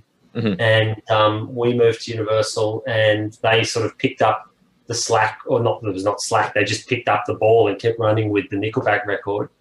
And, uh, and um, Silver Side Up, that was. And then we, Yep. we, um, we just kept going with Universal for about, well, it would be four years, five years, and then we moved to Warner. Just before I went to the US, we moved. We had to move to Warner because of the Warner deal. The Universal were awesome, and they just, you know, then we did um, the follow up to Silver Side Up. I'm going to forget all the names. But, um, Long road. a long road, right? And then that was gargantuan. And then we did all the right reasons, which was yeah, just just had to get three records in a row that were just so massive. We went Mm. five times platinum with all the right reasons. Yeah. And you know, um, and how you remind me ended up being the third at the time. and I don't know if it's still the case, the third highest selling single in Australian history. Mm. So I mean, it was we did two hundred and fourteen thousand physical CD singles. Yeah. It's just in Australia. It's just hard to. I tell the kids these days. I mean, they they don't even know what a CD single is. But I, I say to some of my staff at Fortress now, who are record company kids who've come out of the music industry and just they don't. Yeah, just like, can you imagine people paying five dollars for a CD single? We sold two hundred and ten thousand of them. Yeah. It's just beggars belief. But that's just how big it was. It was so big. And I never. Um, I love the Nickelback guys, and they supported Australian market, and they did anything we wanted. They would you know, they, they always came here. They would do phoners. They just loved it, and you know, became really good friends with them. And they just did whatever we asked. It was so awesome. And I never, you know, people often tease me about John. You know, you you you broke Nickelback in Australia, and da da da. And you know, Nickelback, Nickelback, because it become obviously for some they were always a bit of a joke. And I said, well, the the one benchmark with Nickelback was the day the hipsters stop hating Nickelback is the day the business is done. Mhm. So that the more hate, the more we could just take it to the bank, baby. I just love the hate. And I used to like the records and I liked the band and I liked the whole thing. And I was just like, you know, just the hostility we got from the Triple J world was wonderful. And it was just, Yeah. it was personally the vindication that Nickelback gave all of us because it it spoke so much to the ethos that in Australia we built as a company, which we really did thrive. By this stage, we had a team of about 14 in, in, in, in Melbourne, so we grew the business quite quite nicely. And we had a we had a really powerful ethos of of us versus them. And I know that that's Yeah. a cheap and pretty hackneyed sort of um yeah No, it's, know, it's a uh, metal ethos. ideology. But it was an ethos, and it was one that we really fostered about like no one likes our music. No one, all the cool people think that our, our shit's no good. No one likes metal. No one, everyone hates Nickelback, and fuck is all because we're selling truckloads of it to the kids, and we used to love that. And it was so, yeah, we would just really embrace it and love it. That there was that our that lots of our bands people didn't like. Yeah. wonderful. I still love it. that speak that speaks to the legacy of the label massively because you know it, it's not. I don't think it's a cheap tacky ethos us versus them because the the game's rigged. The game's fucking rigged. rigged. So Yeah. when you when you sell some of the people fucking hate, power Yeah. to you. You know what I mean? It was so good, yeah, and it was really nice. And so you know, we and then you'd go to a concert and it'd be you know fifteen thousand people in Sydney or Melbourne singing every Nickelback song. You go, here you go. This is like there's the there's the this is these are the clearly the haters are wrong, right? Yeah, it yeah, was yeah. really good. So, um, and it just afforded. I mean, what happened then? Of course, it just allowed it, that those successes. We never lost the um, indie. Um, certainly in Australia, before I went to New York, we never we never lost that independent spirit. We just stayed. We had our own office. We just kept doing our own thing. We used to Mhm. host parties in our garage downstairs. We used to do after parties. One day we had um, after Slayer toured with Machine Head in I think it was 2004, we had a mighty party with Kerry King came afterwards and the Machine Head guys and we were sh- doing shots of vodka with them. It was just fucking huge, right? We used to do Mhm. stuff like that. Killswitch Engage guys came. We used to do all this stuff. It was great. And bands, what it meant was bands like Killswitch and those bands that were more up and comers or that we we really had an affection for. We now had more money and more wherewithal to get the message out about those bands Yeah. you know, it was really nice and then not to have to like put a marketing plan together for three thousand dollars. You could have a swing for the fences with some bands. You could go like, let's really back this one. And they didn't always pay off, but that's the music industry, right? We would Yeah. one of them would and some and Killswitch was a great example of a band that really did, you know, build themselves up out of an underground scene and then End of Heartache was humongous. Yeah, absolutely. How does it? How was it? What were you feeling when the IDJ deal came in? Were you thinking, "Oh fuck, here we go"? Yeah, well, Cees rang me, and um, I remember I was just sitting in my garden one afternoon, and he rang me from from Holland. He was like, "Oh, John, I just got to tell you something about that." And I was like, "Oh man!" And now I've got to move from Sony to Universal. Just when Nickelback was exploding, it was a bit challenging. And then it was probably worse was when he then did the deal with Warner, because then we spent we spent four or five great years with Universal, and I've still got lots of good friends there, and they did a fantastic job. And then it was like, oh, now we have to move from it was Sony, then Universal, then Warner, and you know it was starting to get even then. Fortunately, the original Warner deal wasn't one that encroached on our freedom. Mhm. And it wasn't until the last two years in New York when Warner bought out the whole thing pretty much that Nice. The axe started to drop. yeah, and the world changed, and suddenly HR guys from Warner are wandering around, and you know the whole thing changed. Uh, the Mm. whole culture changed. Yeah. How are you doing for time? I've taken up ways No, I, a lot. I, I can, no, I'm good, mate. I can keep keep tracking along. Perfect. How? Who signed Airborne? Was it Berman? Yes. Well, they were signed in Australia by a local label, and then or and then Major he signed the rights outside of ANZ. That's how it happened. Then it wasn't. It slipped through your fingers. It was already an entity, already part of another entity, and that's how it got picked up. Yeah. Right. That make that makes Yeah, sense. So let's talk about how you migrated into a digital role, which is obviously your bag now. So it's it's it was quite well. You've yeah, you clearly got stuck in that world, having been uh, doing it for effectively 16 years in, under multiple disciplines. Yeah. Um, well, basically, like I said before, it was just out of necessity. We we had all the channels to market were drying up, all the ways to promote the records, except for the internet, which was Yeah. was one thing that we could we could do. Now, the the, the thing that well, probably the, the genesis of everything, the genesis of my whole career, of the, the biggest marketing insight I ever had, which proved to be a phenomenal one, really, in the, in the end, was when I started at Roadrunner in 95 and 96, it was shocking to me that we were selling, you know, a hundred, hundreds of thousands of CDs a year and not having any way to contact the person who bought that CD. Okay. And the first thing I did really within the even for the Roots record, I remember it was the first time first one we did. I insisted that every Roadrunner album that ever released we ever released had to have a blow-in card. Mhm. You know, like a card with a with a mailing address to send back to us. Yep. And because we didn't have much money, I couldn't even afford a like postage paid. It even obliged the person to stick a Mhm. stamp on it. Mhm. And um, and in those days, no email, right? It was a physical mailing address, and you mailed us your physical home address. And Yep. within a year, we'd collected over 20,000 cards. Mhm. And I would go to the mailing box, the PO box, once a week and just pick up a huge pallet of blow in cards. Mhm. And I knew that we were onto something. It's like, holy shit, this is this is something incredible here. We've got a we're building a direct line to the fans. Mhm. And I had to hire like a kid just three days a week to do data entry because in those days it was just hand just just going through piles of cards and typing in their addresses into a into a primitive Excel like a primitive spreadsheet. And uh, and that I ne- we never stopped doing that. And by when the Slipknot record released, one day I remember going to the PO box about three weeks after Slipknot exploded, and there was like I opened the, it was like a comic, a sitcom where I opened the PO box and it just like fell this giant pile of cards fell on me, and there was fucking pallets of them. The guy at the PO, the guy at the post office said he knew me. He's like, John, you better come around here. And he opened a door, and it was like boxes of them. They just did like thirty thousand cards in like a week and a half. Wow. And I was like, fuck, we really have got something serious going on here. Yeah. And um, we ended up just getting them all in. And we had a huge, even like then, you know, 99, 2000, we had a database of 30, 40, 50,000. And then another watershed was Sony, to their credit, when we did the deal, and sorry, when we had only 20,000, Sony agreed to commemorate the deal with Roadrunner.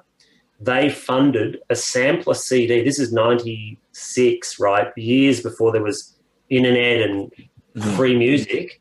And we did a free CD of all the big hits of the year, like all the Roadrunner sort of forth, forthcoming release rec- singles. Mhm. And we mailed it to 20,000 people Fuck. in the mail.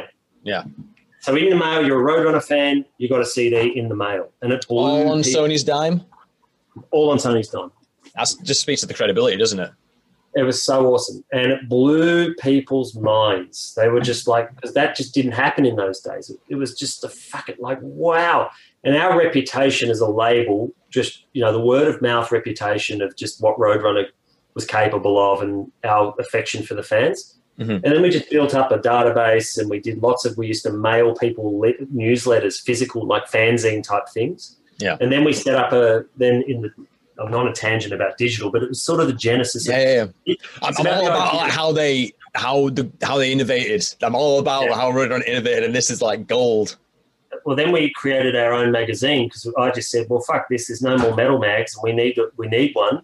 So we created a magazine called Outsider Magazine, and we published that for three or four years, maybe even five years, like once a quarter. And we did that, and then we did a yearly catalog campaign where we put a fat catalog with reviews of every because no one giving us no one's giving us reviews. Fuck them. Let's make our own review magazine, and we reviewed every single title in a catalog that was like a 36 or 48 page glossy thick catalog Mhm. mail it to everybody Mhm. mail it to every we used to spend like 50 grand on you know annual catalog campaign and we would sell 120,000 catalog albums in a year Wow. so it was just so effective. And this was all the sort of genesis of this understanding that digital is really just a means to connect directly with your audience, right? And that was the key insight that I had was like, we, we can't rely on these third party media. They don't like us. It's the us versus them. No one wants to write about us. No one likes our shit. So Mhm. let's make our own shit. And so make a mag, make a catalog so we can review our own records. And then let's set up a website. So then it was Metal Shop. Let's build a database. And let's we used to use a program called Goldmine just to do sort of crude CRM and emails. And then it was let's set up an email program. And then let's set up a MySpace page when that started. And um, and it kept growing. And then we just just out of necessity and out of curiosity and a willingness to try anything, I got pretty good at sort of well, it wouldn't be digital. It was probably just direct marketing, just understanding the need to bypass the gatekeepers and the, cha- the traditional channels and go rogue and do your own thing. And we would sell our own. We used to print Roadrunner T-shirts with our logos and sell shitloads of them because the, the label and the brand had such powerful brand equity. We would we would sell you know a thousand Roadrunner T-shirts a year Mm. at thirty bucks a pop, and it was like yeah, keep selling baseball caps, all that stuff. so then when um, in 2007, I think it was about March or April, I was in New York for a company conference and they had a set an exercise, you know, when you're on a retreat, everyone's away, and then they set up a company exercise for us to break up into groups of 10 or 20 and to do a project where we had to present back to the to the group that night with a mm-hmm. it was like a digital marketing project like you know how would you sell a record to if someone was walking past you in the street i don't even remember what it was and i'd also just finished my mba i did an mba um, to try and improve my business skills um, for three years between 2003 and 2006. So mm-hmm. I got pretty good at strategy and, and, and some digital stuff that I did in the MBA, some formal business training. Mm-hmm. So then I did this. I remember being in this group at this retreat and um, basically commanding, you know, basically owning the project and doing the deck myself and then presenting it to the team and winning. And Cees just coming up to me at the end of the night and going, uh, John, uh, you're gonna you need it in New York. I need you here in th- within three months. You, are you good? And I was like, uh, oh, oh, fuck, yeah, maybe. Better talk to the missus about that. And uh, she agreed. And then by by September, we'd moved to New York. As if that's fucking meant. You know what's really weird? Marcus Turner sent me a picture of that very retreat yesterday. Oh, did he? Yeah. Yeah, I'll yeah, well, yeah, that'd be great. Well, Marcus is a great. He's one of my. Who's one of my best mates in the company. So he's he's a colossal fella. Yeah, he's he's yeah. I just put up the episode of him when he talks about the arcade stuff in quite a lot of detail. It's very it's very interesting because obviously part of the project is trying to track the history of the label, as you might imagine, and seeing the dominoes. Which dominoes are the ones which start the Warner acquisition? It's interesting because he yeah, gets well, half of that. Marcus would have he would have gone. He would have hated that arcade stuff. I would imagine. Just you know, it was just it was such a it was just such poor brand management. Yeah, I mean, a, a, lot. I think a lot of the appeal of the arcade stuff was the territories because they had offices everywhere, and if you own the offices, you own you have a foothold in in the smaller, lesser known territories, and I think that was partially the idea. but at the same time, they were a pop compilation company, which is where Cees was like, great, we can put some more revenue on the back burner to keep the lights on in case yeah. Nickelback split up, you know. Yeah, well, it was that. I mean, yes, the heart was in the right place, but it was just a just a poor brand. It was poor brand strategy. It was just not. It just the implementation, like the the, the out that we used to call them opcos. That was what Australia was, and what you know, all the, the non Holland businesses we all called them opcos. Mm. And so all the opcos were just like, nah, not doing it. And so you, know, the implementation just was just um, dreadful. Yeah, yeah. There are some adverts in the trades. I think um, mostly in Billboard where they do say Roadrunner Arcade, and it's, it's rare. I will give you that. When I'm it's doing the research, it's rare to see it. Um.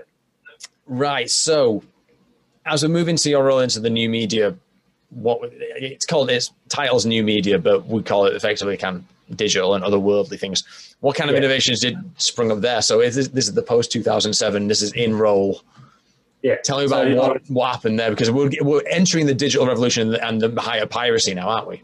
Yeah. So so I came in as senior VP of new media and biz, and global business development was my formal title, and there was not really a, a clear remit, but it was sort of a it reminded me a bit like day one at Roadrunner and um, Shock Records. Like here's a box, going. You know, it was like that's your title, John. Be the new media guy and it was a bit intimidating. It was quite intimidating because you know I, I, knew a bit about the American market, but of course I just you know I was a fish out of water, and I, have mm. been to New York plenty of times, and I, I, sort of had a reasonable understanding of the of the culture and everything, but I just not, of course, lived there, and um, and the, it was a soft landing, and because I'd been twelve years in the business and knew everybody it wasn't like who's this weird new guy with an Aussie accent walking around. That like nearly everybody knew who I was, and I came with a fairly uh, uh, you know a, a, good reputation. Right, I wasn't I hadn't made any enemies or anything. I was in fact everyone was very pleased to see me, so it was quite a good. Um, it was probably the best possible reception you could get because mm. I wasn't. Uh, people were like, "Oh, just great you're here, mate. Let's you know let's." Let's make magic together. So that was really nice, and I felt always felt really welcome. And I often think back about that and think that the um, I wish that Australians could emulate sometimes the kind of level of warmth and welcoming that I know the Americans gave me because they seem they're a lot they're a lot nicer at times than Aussies can be. I think at times about some of this shit, but that's a side story. Anyway, um, the they were the New York office kind of said to me, you know, just just run run digital, run new media, and sort out our shit. And the first thing I did as a major decision, a bit again, sort of following on from my thing earlier, I said about the need for a better direct relationship with with the, the fans, was I just took one look at the, the email situation, and it was an absolute disaster. Mm. They were basically sending emails using like Excel spreadsheets and Outlook. And it was just, it was so bad. I just was horrified. And in those days, it just was Wild West too. There was just not a lot of um, rules and regulations about that stuff that you have now. And so the private, I mean, just, it was just like, oh, can you email me the list? And someone's just got an attached fucking list with 20,000 people. It's just an absolute mess. Mm. And I just thought that's the quintessential sort of low hanging fruit, all the cliches, the quick wins, the low hanging fruits, all that bullshit. So I went, at least if I can wrestle this email thing down and show the business here that this is how important email marketing is and mm-hmm. cleaning up this data. And I remember um, they would, Doug Keogh and a few of the guys would often trumpet how big their database was. You know, like we have 900,000, I don't remember the number was, but it was just a huge number. And they used to say on their marketing materials, and the, Madeline and some of the other marketers, the heads of marketing, that would say on their um, one sheets, you know, 900,000 marketing e- emails and blah, blah. And I remember mm.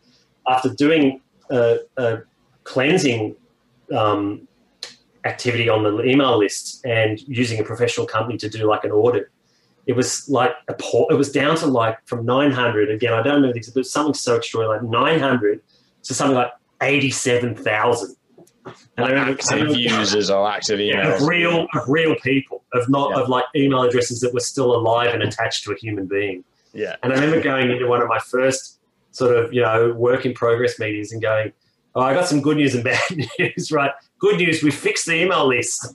Bad news, it's one tenth of the size that it used to be, and it was like up in what, what the fuck, John? What are you talking about? And I was like, well, you've got we've got to just start from scratch because we've just we've got ten years of accumulated junk and no one's ever cleaned it, and it's just it's just. But that from there, I mean, Cees and everyone said, all right, John, well, fact, we trust you. You know, so we. I remember just almost like a fateful day, just pushing this sort of eject button on like eight hundred thousand emails and taking that responsibility, but saying that's just we have to start from scratch and build this properly with clean with clean data and clean email. And so we did by you know Sorry, it, was a, it, was, it was a big um, it was a big momentum to I managed to get you know we moved the business we used ExactTarget which later became Sales Salesforce um you know I did a deal with ExactTarget to do all of the email marketing and we really matured and, and created a sophisticated email marketing program for Roadrunner, which I was pretty proud of, and that was really good. And we built it up over the five years I was there to you know many hundreds of thousands, and then we, we developed a Facebook page and you know and those MySpace was still big then too. So we you know we just did that. But the big thing that I was the most proud of, um, but it took one failed attempt to do it right, was I set up a website in about my third year called Sign Me to RoadrunnerRecords.com, right. and it was a A&R. It was like a, a public facing A&R portal. And it was again a bit like the beast about Metal Shop. It was like Metal Shop 2.0, Okay. Again, where the idea was that people could submit their demos and then the public would be crowdsourcing the ratings of it. And our A&R guys would have a console on the back to see what the best highly rated music of the day was and all these chart. We created all these charts. Oh. And we got about 90,000 bands within a six month period signing up to this, and even some really good bands that surfaced. And, mm-hmm. But it was again another one of those classics where it was a, a, remarkable product and it got huge um, viewership and it got a lot of attention, but didn't get a lot of buy-in. And you know, from the A and R guys, they just didn't dig it that much. It was, you know, it was, it was they don't want fucking telling what band is good, do they? It wasn't, and so it was the right solution for the wrong problem, or the wrong solution to the right problem. I don't know. You know, it was a lot of things I've done in my life have sort of been a little too, not to blow my own smoke, but just a bit more probably too far ahead of where the market was. And then later, if I only thought of it later, not earlier, it might have been a better time because it was probably a little premature where the world was in 2009, 2010. Mm-hmm. Whereas nowadays, it's just be like de rigueur to think that that's normal, right? And so we made this and got thousands, tens of thousands of bands signing up. And it was obviously a heartbreaking thing when Warner, Warner, when we got the bullet, they just shut that down too. So that was a wow. shocker.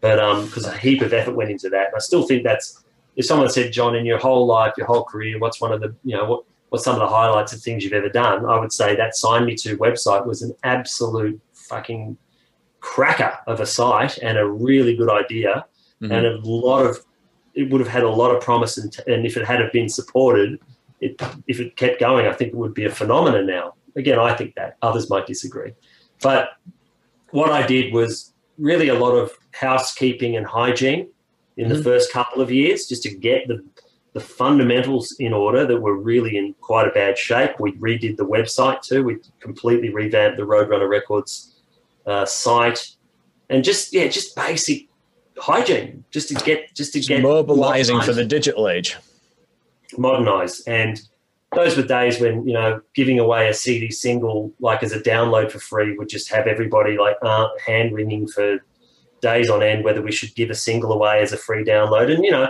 even I would think that. And then there's lots of piracy stuff that we were. It wasn't as clear to us how formidable piracy was, although it was killing us. We weren't aware of how the magnitude of it really was. Sure. And ringtones, ringtones was massive. I mean, these are all nostalgia things. Guitar Hero was freaking massive. DragonForce wouldn't exist without Guitar Hero, right? Yeah. I mean, it was just yeah. it was just all of those things were great, and and all underpinning it was you know just extraordinary business we were doing with Nickelback with all the right reasons in 2007, 2008. Just kept selling and selling and selling. So Roadrunner US was an awesome experience for me because you know I'd never been living overseas before. I'd never never experienced that sort of thrown in the deep end into a into a somewhat alien culture and fend for yourself. And it was pretty. It was a extraordinary trial by fire to get through to the other side. It was just such a shame in a, in a way that it ended sort of quite abruptly. But at least mm. when it ended, it was sort of um, with with other compadres, right? It wasn't it wasn't the shame of walking the aisle with a, bo- a box and everyone not looking your way. Um, it was much more of a case that we all, you know, most of us got a lot of us got whacked, and we all just went down the pub that night and kind of all knew it was. We all sort of saw the writing on the wall for the last six months. Yeah, and so, you know that that to come back full circle about you know we are saying earlier around the um, the brand and the issues.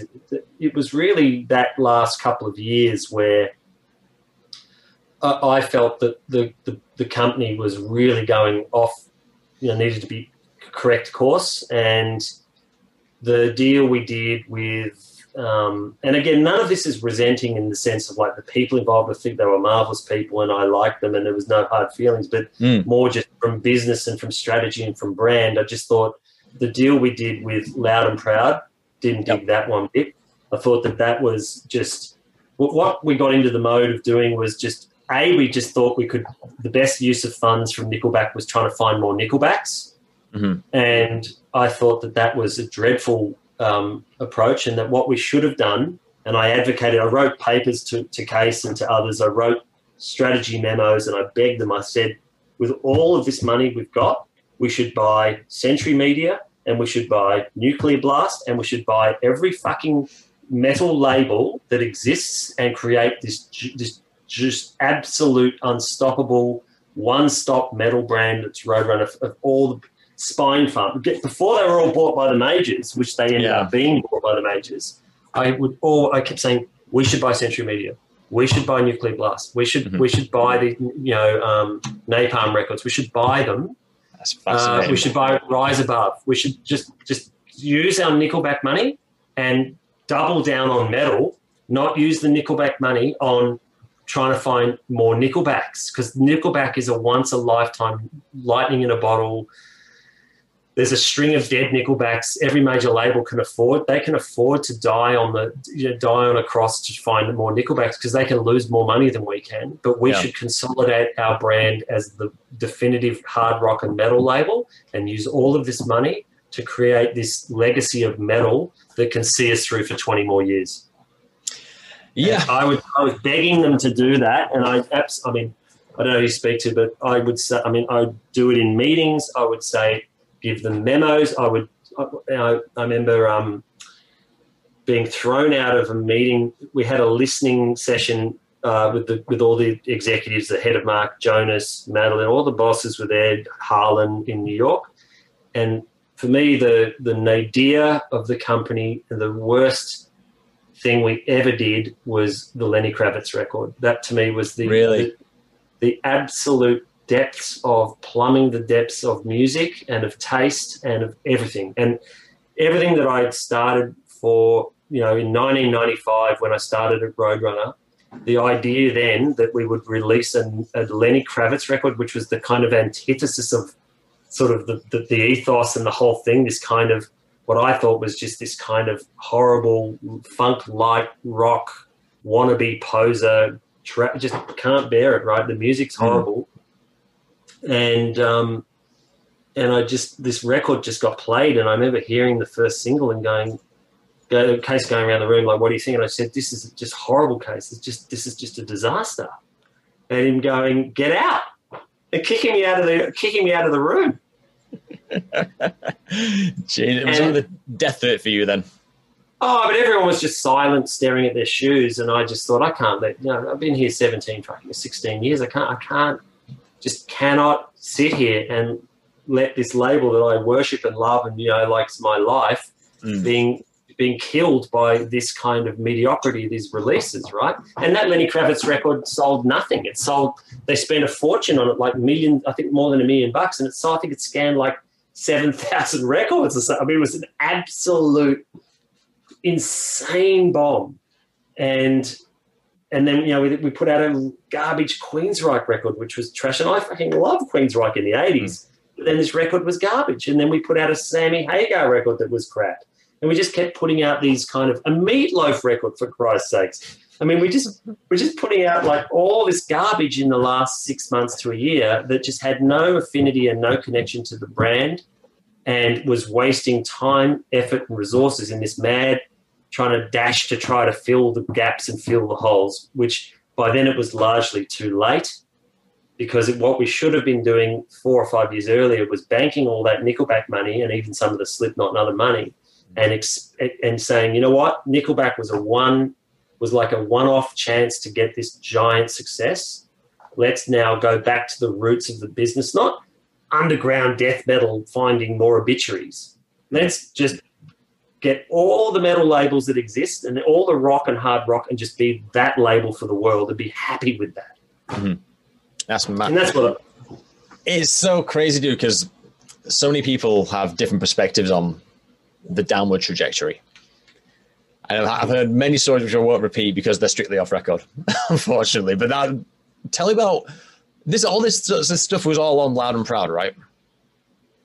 Oh, I The majority of- I mean, I don't know. If, I think a lot of it was. I think Lenny was, Sammy was, Meat Loaf was. Um, There was no, there was a design like arm for legacy Act, which was going to Yeah. be pushed through Loud and Proud, which I think was Warner and Roadrunner at the same yeah, time. It was. It- it this is the run up. oxygen.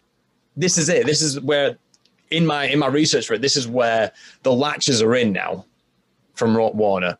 It no Yeah. longer is this like the Universal arrangement where Universal say we want Slipknot, Slipknot, we want Nickelback, and we'll let you do everything else, Roadrunner. Mm. This it's a Um, complete departure. I don't know if Warner. Again, I couldn't. I don't. I wouldn't know the full history of how much influence. I know Lyor was definitely involved in like the Lenny stuff. He definitely had. Lyor was definitely, you know, hand had his finger in the pie and was, you know, and then we signed Young the Giant, which Ron Burman, who's one of my best mates, signed, and Mhm. he found them, and then and then we had another young guy come in as the A and R guy, and we had um, guys from Warner's like Mike Eastland, who's still there, coming in, and so it felt like there were these sort of Warner cats who kind of were, were coming in from the sides, and there was perhaps some surveillance going on. I mean, paranoia perhaps, but you know, there was perhaps. Uh, you know, conversations that were happening inside the inner sanctum perhaps were leaving the inner sanctum, one might think.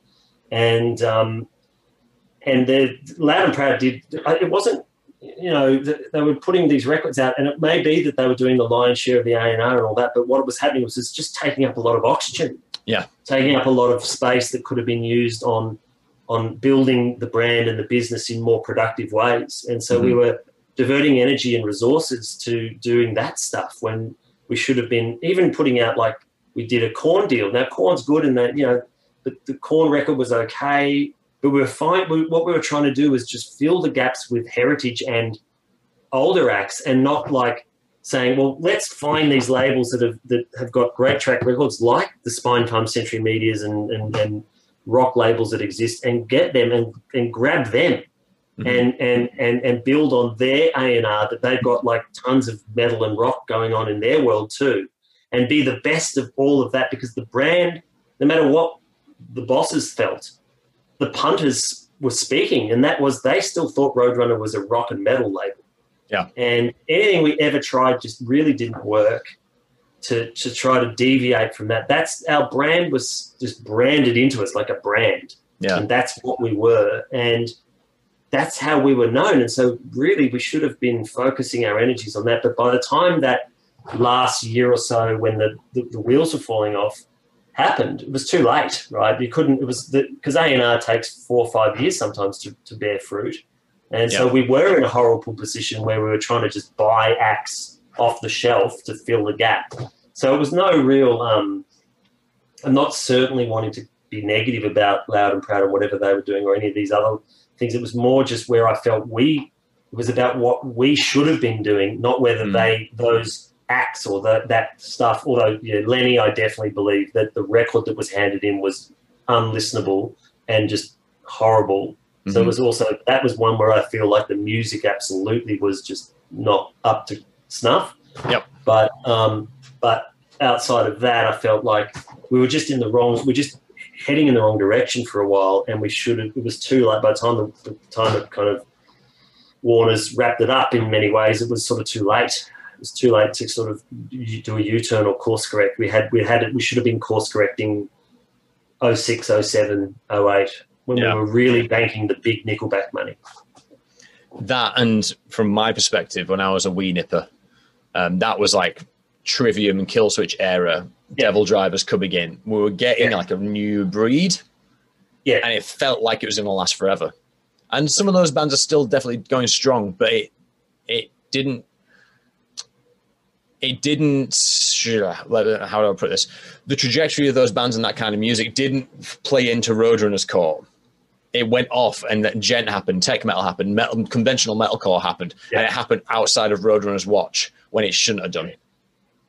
Right, and then you know the whole uh, resurgence of power metal and like all the Swedish metal that was coming out, and all those awesome. I mean, Ghost, right? Mm-hmm. Rise Above signed Ghost, and then they went to Universal. We missed them. We tried to sign Ghost, um, and just, just we should have, if we'd had been more on the ball in that mid period of the early to mid 2000s when we were banking, we would have probably captured more of those bands, right? We would have, yeah. if Cees had, if we had the whole, not just that, but if Cees and others had said, yes, we will adopt this strategy mm-hmm. and we won't look for more Nickelbacks, we will, like, we'll accept Nickelback as a one off and we'll, we'll build this business again, like, we'll, we'll but I think that you know, again, it's not a criticism of Cees. It's his company, right? And he yeah. he wanted to do what he wanted to do, and I, I, can sound like a bit annoyed or pissed off, but it was more just it was it was sort of how it ended. Like I sort of figured that if we had a found, I mean, of course, what the history would be different if we had a found more Nickelbacks. We had Theory of a Deadman did okay, but lots of money was spent on that band, and you know probably didn't never rose to the heights of Nickelback, of course. Mm-hmm. And um, and we had some others, but nothing got close to Nickelback. So, but if we had found one or two more Nickelbacks, it'd be a different story. It'd be saying, "Fuck, everyone was just a wonderful strategy. How how good's that?" But as it ended up, it just kind of ended up, you know, sort of where it all got sort of wrapped up, and now I guess it's just a it's a label, it's a paint, it's a, it's a sign on a wall in a Warner office, right? So, uh, and it doesn't exist like it did 20 years now. Whether independent labels can still exist like they did 20 years ago is another moot point, right? Is there mm. is there a world that indie labels? Some some could argue they can because there are independent labels still thriving and getting on with business. Whether it would ever have been at the scale and ambition that say Cees would have wanted is different. Yeah, and that's why it's so special because imagine the, traje- the, trajectory if it didn't imagine in that period at the, the hot point in 2001 let's say nickelback came out six months earlier silver side up comes out goes five times platinum or ten times in the states there's no need for an investment from idj we're still you're still at Roadrunner going to metal gigs every night. Yeah. It could Yeah. it could have been a completely different. We could be in a, a completely different musical landscape. Yeah, well, that's true. And I mean, metal is a you know it's a religion for some. It is for me in a way, and it's been what you know it's my guiding force of what I listen to almost exclusively. And Yeah. so I've got a particular opinion that's no doubt different from others you'll talk to. Who you know, as I, as I'm sure you will. who, You know, guys like Marcus aren't sworn metal guys, right? So probably has a different, and he had a different view from sort of the the, the inner sanctum in Holland. So he Yeah. would have seen things probably quite different to me. And so everyone's going to come with a different opinion, right or wrong, about what the decisions should have been. Yeah. Um, and and I was certainly I'm, I'm much more I'd be more like with the with Monte and others in the more the, the old stuck in the mud metal guys, right? Whereas others might say, well, don't be an idiot. That's would never have worked that metal strategy. You should have done this and that. And that's fair enough too. It's good. It's a it's a it's a good pub debate. Yeah, definitely. Definitely. What do you think the legacy is of the label? This is like the big, the big, the big rounding up question. well, I mean, it depends on who's looking at the legacy. For me personally, it's the most satisfying. I mean, I'm, I love what I do now, and I'm building my own company, and I can and just you know every day I have a sense of pride of that. But in terms of life, career, things that I've done, I mean, of course, it's still the, the, the most time of my the lion's share of my life in my career was at Roadrunner, and you know, I look at it fondly. And any any um, even if from this podcast, this conversation, I have no bitterness and no no um, negative feelings. I mean, I may have, may have certainly around the time when I got got sacked, but as we all probably all did, all of us who lost our jobs. But um, I don't um, hold any now. I just have an absolute love and fondness of the time, and I just would know if there was re- reunions, it would be hugs and and fist bumps and everything with everybody. There's no hard feelings, and it's all just you know warm fuzzies, right? Because it was such an extraordinary um, time uh, to to be alive and to be in the music industry at that peak of sort of from mid '90s to like you know um, 2012 for me was just unbelievable time to be involved in music and metal and rock and all of that. So legacy for me personally, best time of my life for the world. It just showed that, in, and for Australia, I think there's still a lingering legacy that people do. Uh, mates of mine in the music industry still just say, "Fuck, what you guys did at Roadrunner has just never been repeated." It's just a, it's just the fact that you guys punched so higher above your weight. Mhm. You know, we were just we we we at a certain point, we, I think we even got a point or two of market share in 2002 or three with how much business we were doing. We, Yeah. you know, we were we were so prominent, and we made such a mark. Even like with the, the, the guys, if you spoke to the guys in major labels now that we worked with, and said, you know, what do you think of Roadrunner? And do you remember that? They'd be like, oh my god, yeah. They they just they just absolutely killed it when they were when they were chugging along. And I think the same again in the US. People just for the business side of things, people would respect Roadrunner that we just did so many amazing things for a label that was small and indie. Yeah. And then for the punters, the, the label. Most people who are Nickelback fans probably neither here nor there that Nick, they were on Roadrunner, but for so many people still to this day, and I reckon for millennials and Zoomers even who are like dredging up the catalogs, there's this fascination with Roadrunner that there's this there was this phenomena that was around from the '90s that just reinvented metal and rock and Mm. owned it, just completely fucking owned it. Yeah. And it. um, it's pretty good, right? I mean, you can't you can say a lot of things about what you've done or what you've been a part of, but if you were part of, for me, if you were part of doing something that was just your, your passion in life and the culture that you love, then you helped build it from in your market from scratch, which is what I was lucky enough to do, and then go to New York and have a hand in that as well. Mm. Um, it's it's not not a lot of people not a lot of people get to do that, and that's Yeah. that's that's an awesome thing to have been a part of. Right. Let's wrap that up there. That was awesome. That was really, really enlightening, and especially into like the 2000 period because I try and tackle this chronologically.